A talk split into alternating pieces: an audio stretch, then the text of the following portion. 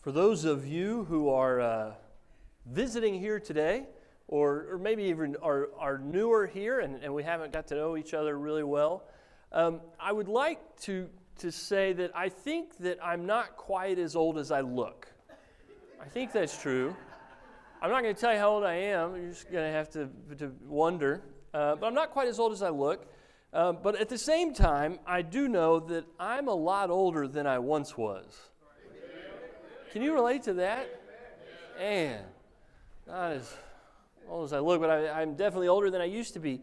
And I find that I'm in this kind of in between season right now.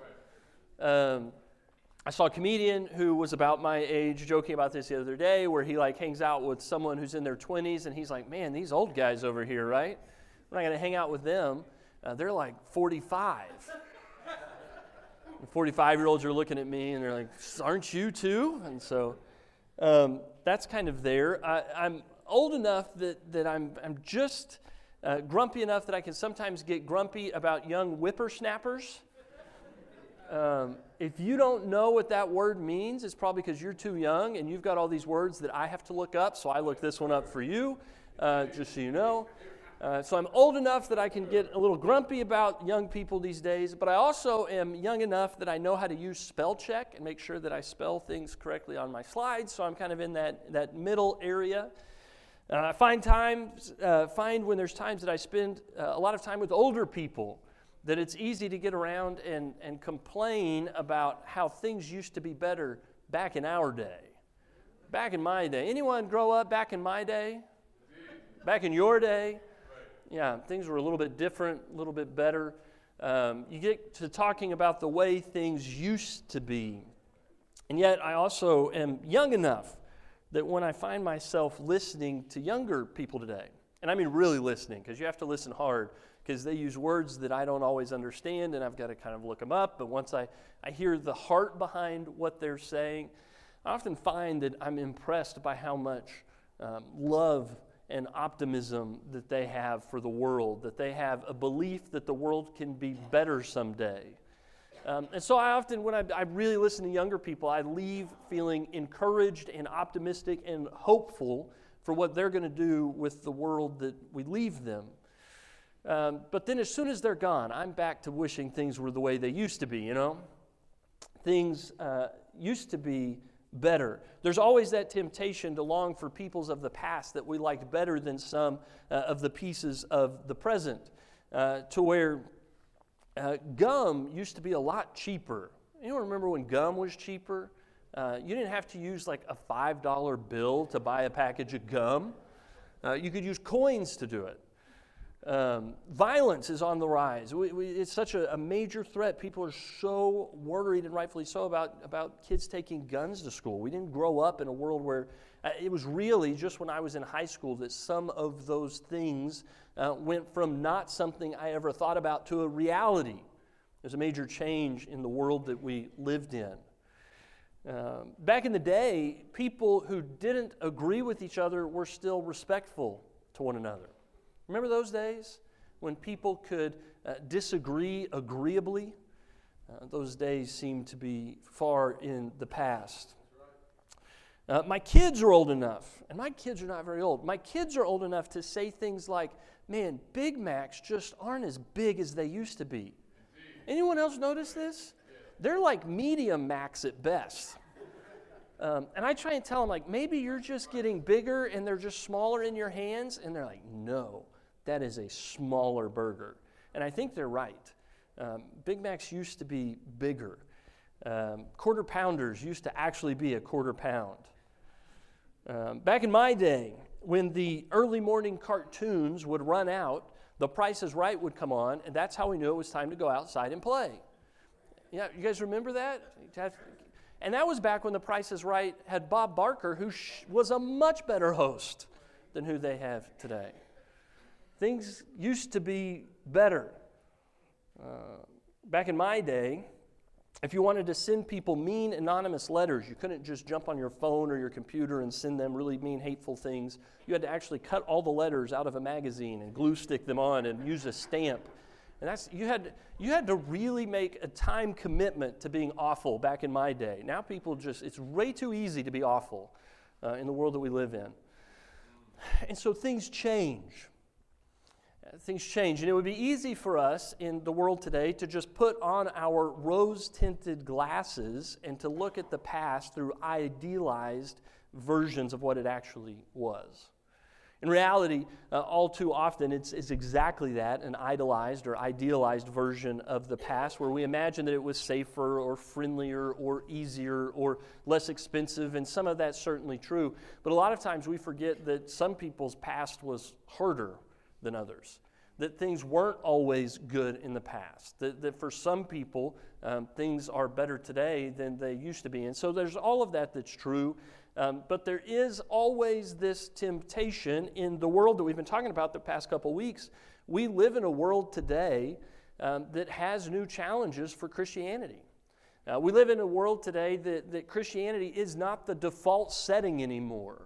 Uh, when you go and tell someone, I, I was I, one of our, our members here was telling me a couple months ago uh, that it came out at work uh, that they were someone that believed in Jesus Christ, and their coworker went, "You're kidding me. I thought you were a rational, level headed, responsible human being and you believe in that Jesus stuff? Well, that shoe used to be on the other foot, didn't it, in this country and in this world? And so, in the last couple weeks, where we've been talking about how do we as Christians have something to say to lost people, we're not talking about people that have never heard about Jesus. We're talking about people that used to go to church and left. And we're talking about a world that is not just disinterested in Jesus, but is so often hostile to the church and to faith. And so, when it comes to being Christian in that world, it would be easy for us to be uh, in the midst of that and say, Man, I feel like a stranger in my own home.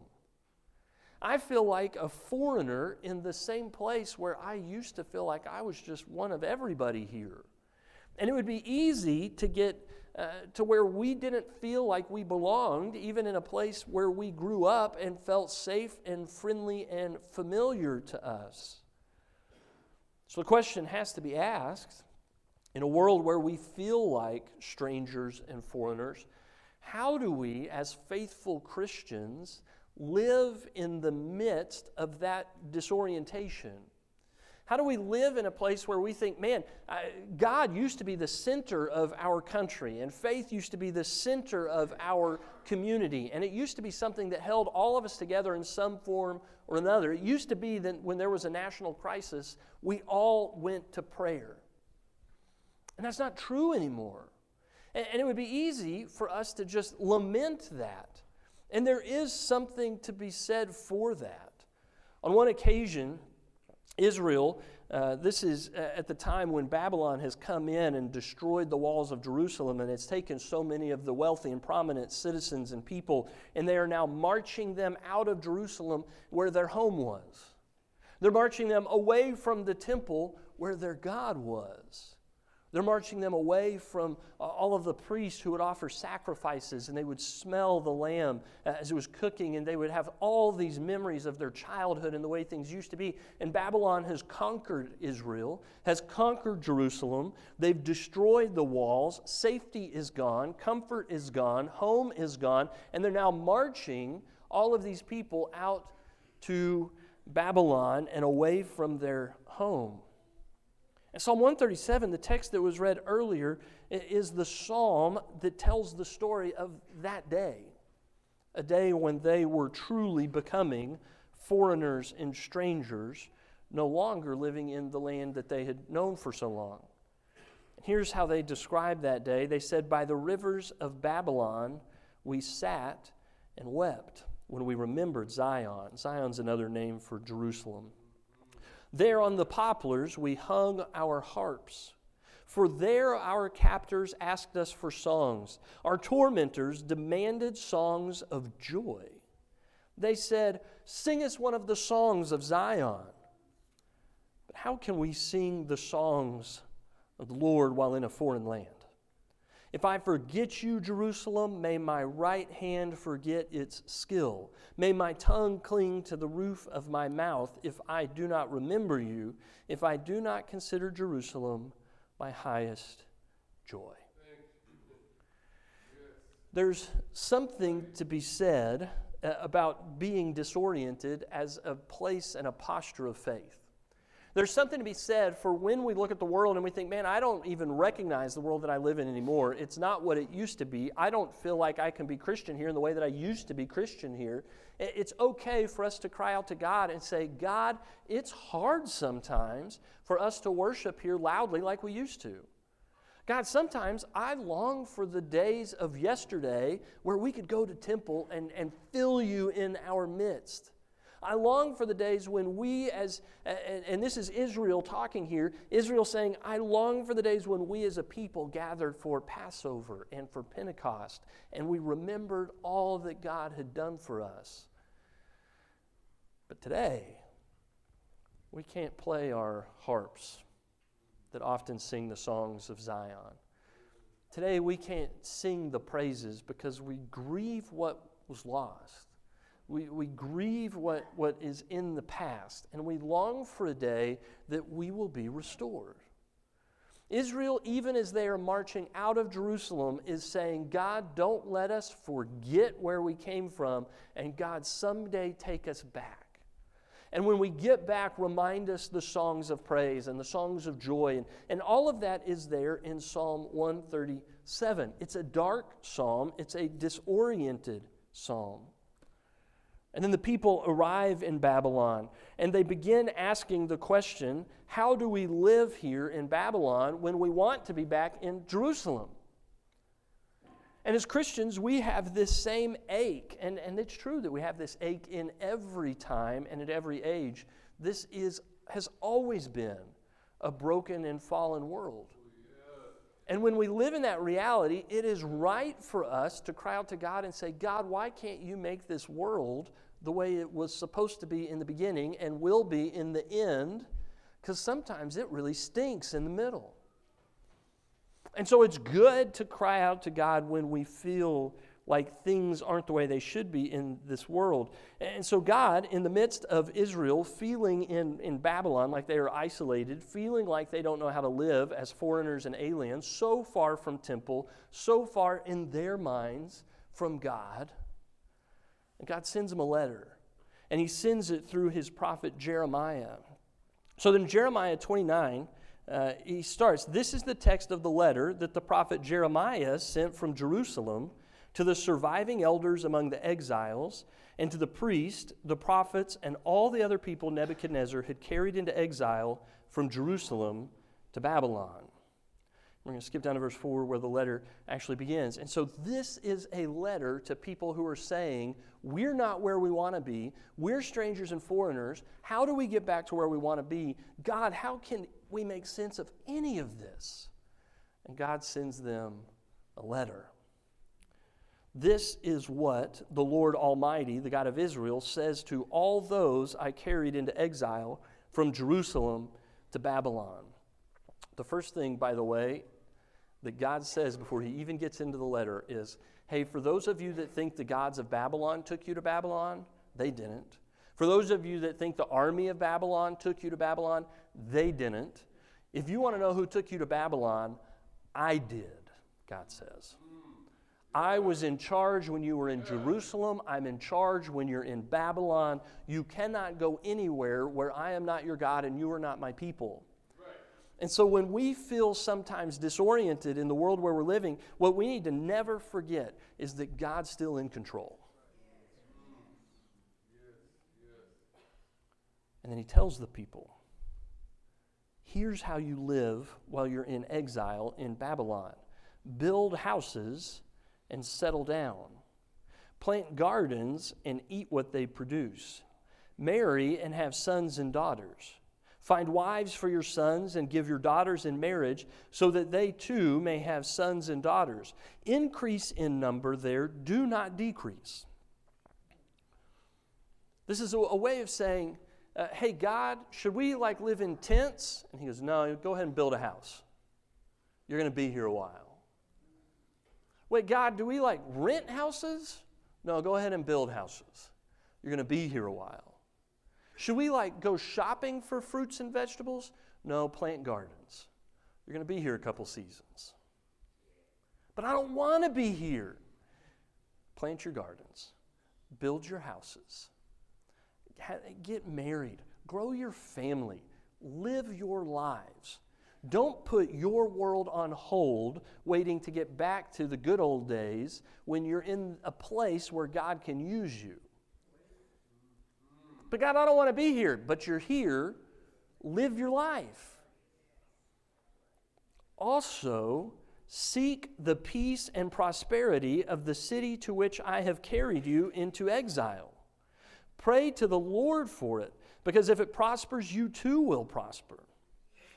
Yes, this is what the Lord Almighty, the God of Israel, says Do not let the prophets and diviners among you deceive you.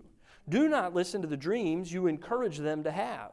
They are prophesying lies to you in my name. I've not sent them, declares the Lord.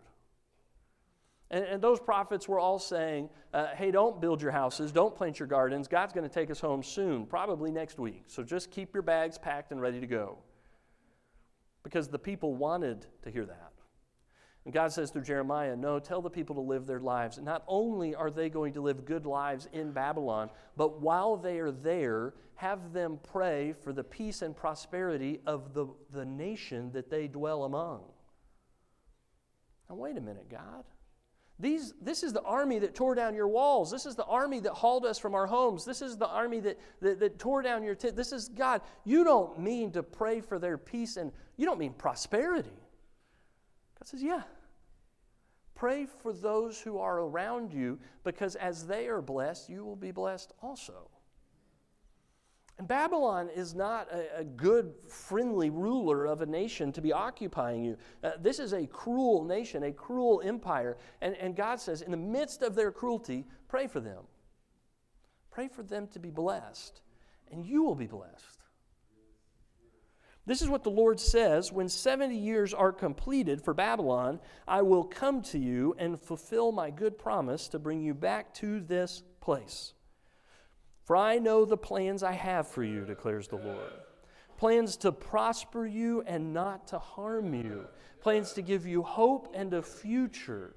Then you will call on me and come and pray to me, and I will listen to you. You will seek me and find me when you seek me with all your heart. I will be found by you, declares the Lord. I will bring you back from captivity. I will gather you from all the nations and places where I have banished you, declares the Lord, and will bring you back to the place from which I carried you into exile. God, are you going to leave us here forever? No. No, I wouldn't do that. I've got plans to bless you. I've got plans to prosper you. I'm not planning your harm. I have good in store for you. But wait a little while. Can we go back to the prophets that are going to tell us uh, the, the, the deliverance and everything that we want is going to be tomorrow? No, no. Wait a little while. Be patient and pray for this on God's timing. Be patient and wait for the day that when we pray to God that He will deliver us and take us to a place where we don't feel like strangers and foreigners anymore. And do you believe that day is coming? Do you believe that a day is coming when you will no longer feel like foreigners and exiles as Christians? Yeah, it's coming. That's why Jesus got out of the grave was to go and prepare for us a place uh, where we might someday be no longer strangers and foreigners, but family. All the people that are gathered from the earth. And, and God makes this promise to Israel, and we know that it's for us today too. That when we cry out to Him, a day is coming when He will gather us from all the nations, all the different people, and all the different tribes and tongues, and, and all the corners of the earth, and He'll gather us, and we will no longer be scattered and strangers and foreigners. We're going home. But for now, we're going to pray for the prosperity of the place where we've been planted. We're going to bless those who are around us however we can. And I can't help but wonder if Peter, some several hundred years after this, is writing to the early Christians if he doesn't have those exiled Israelites, those uh, exiled members of the tribe of Judah in his mind when he's writing his letter to the early churches. Peter writes to those who are faithful Christians scattered among the nations. Sounds familiar to Jeremiah's audience back in Babylon. But by the time Peter is here, uh, God has brought the people back to Jerusalem. God has brought the people back and, and, and they've rebuilt the walls.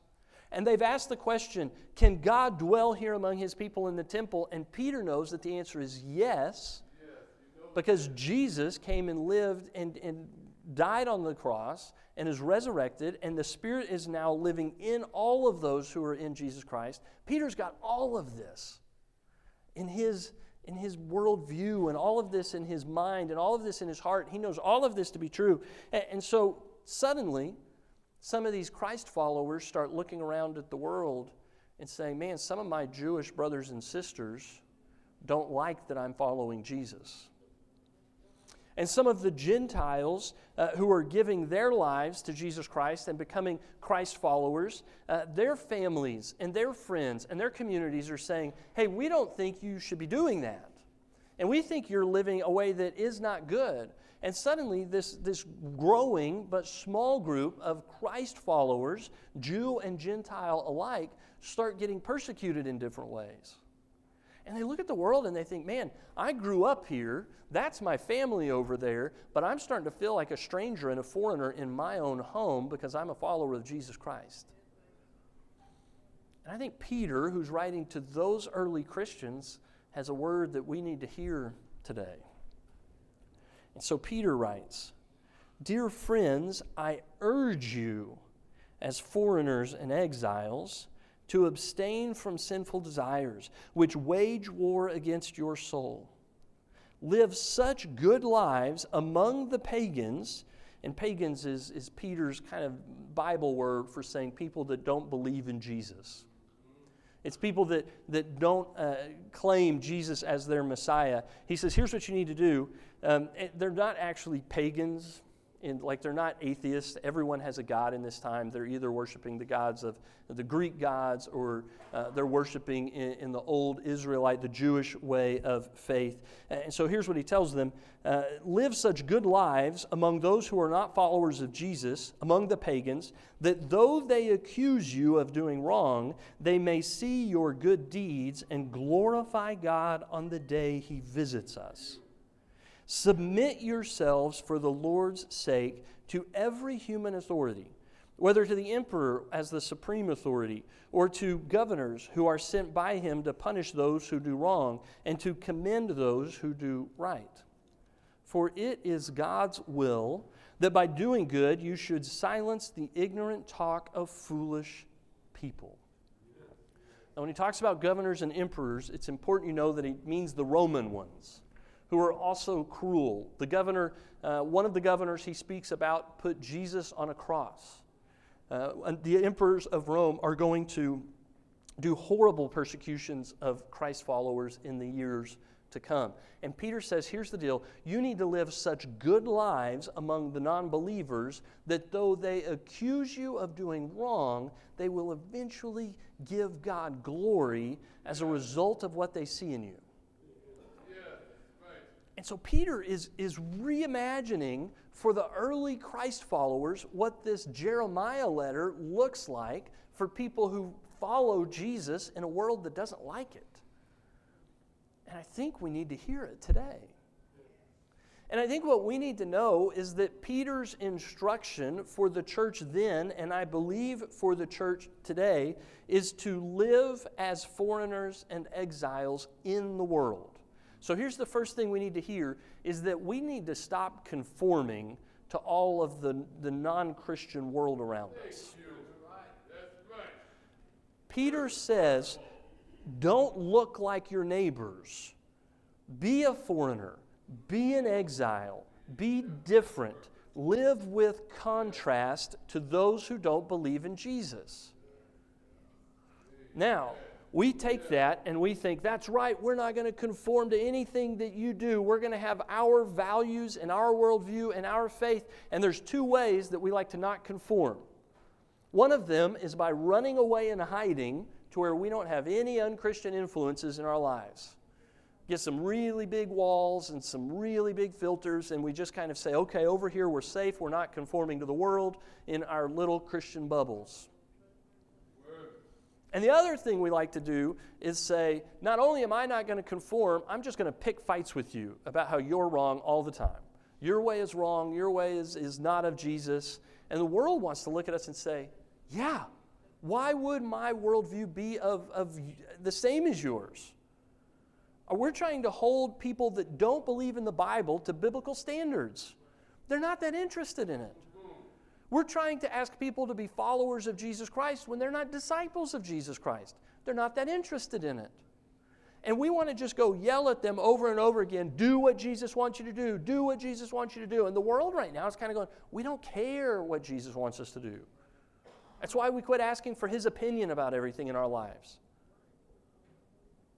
Now, do we just wash our hands of them and go back to our little isolation bubbles? No.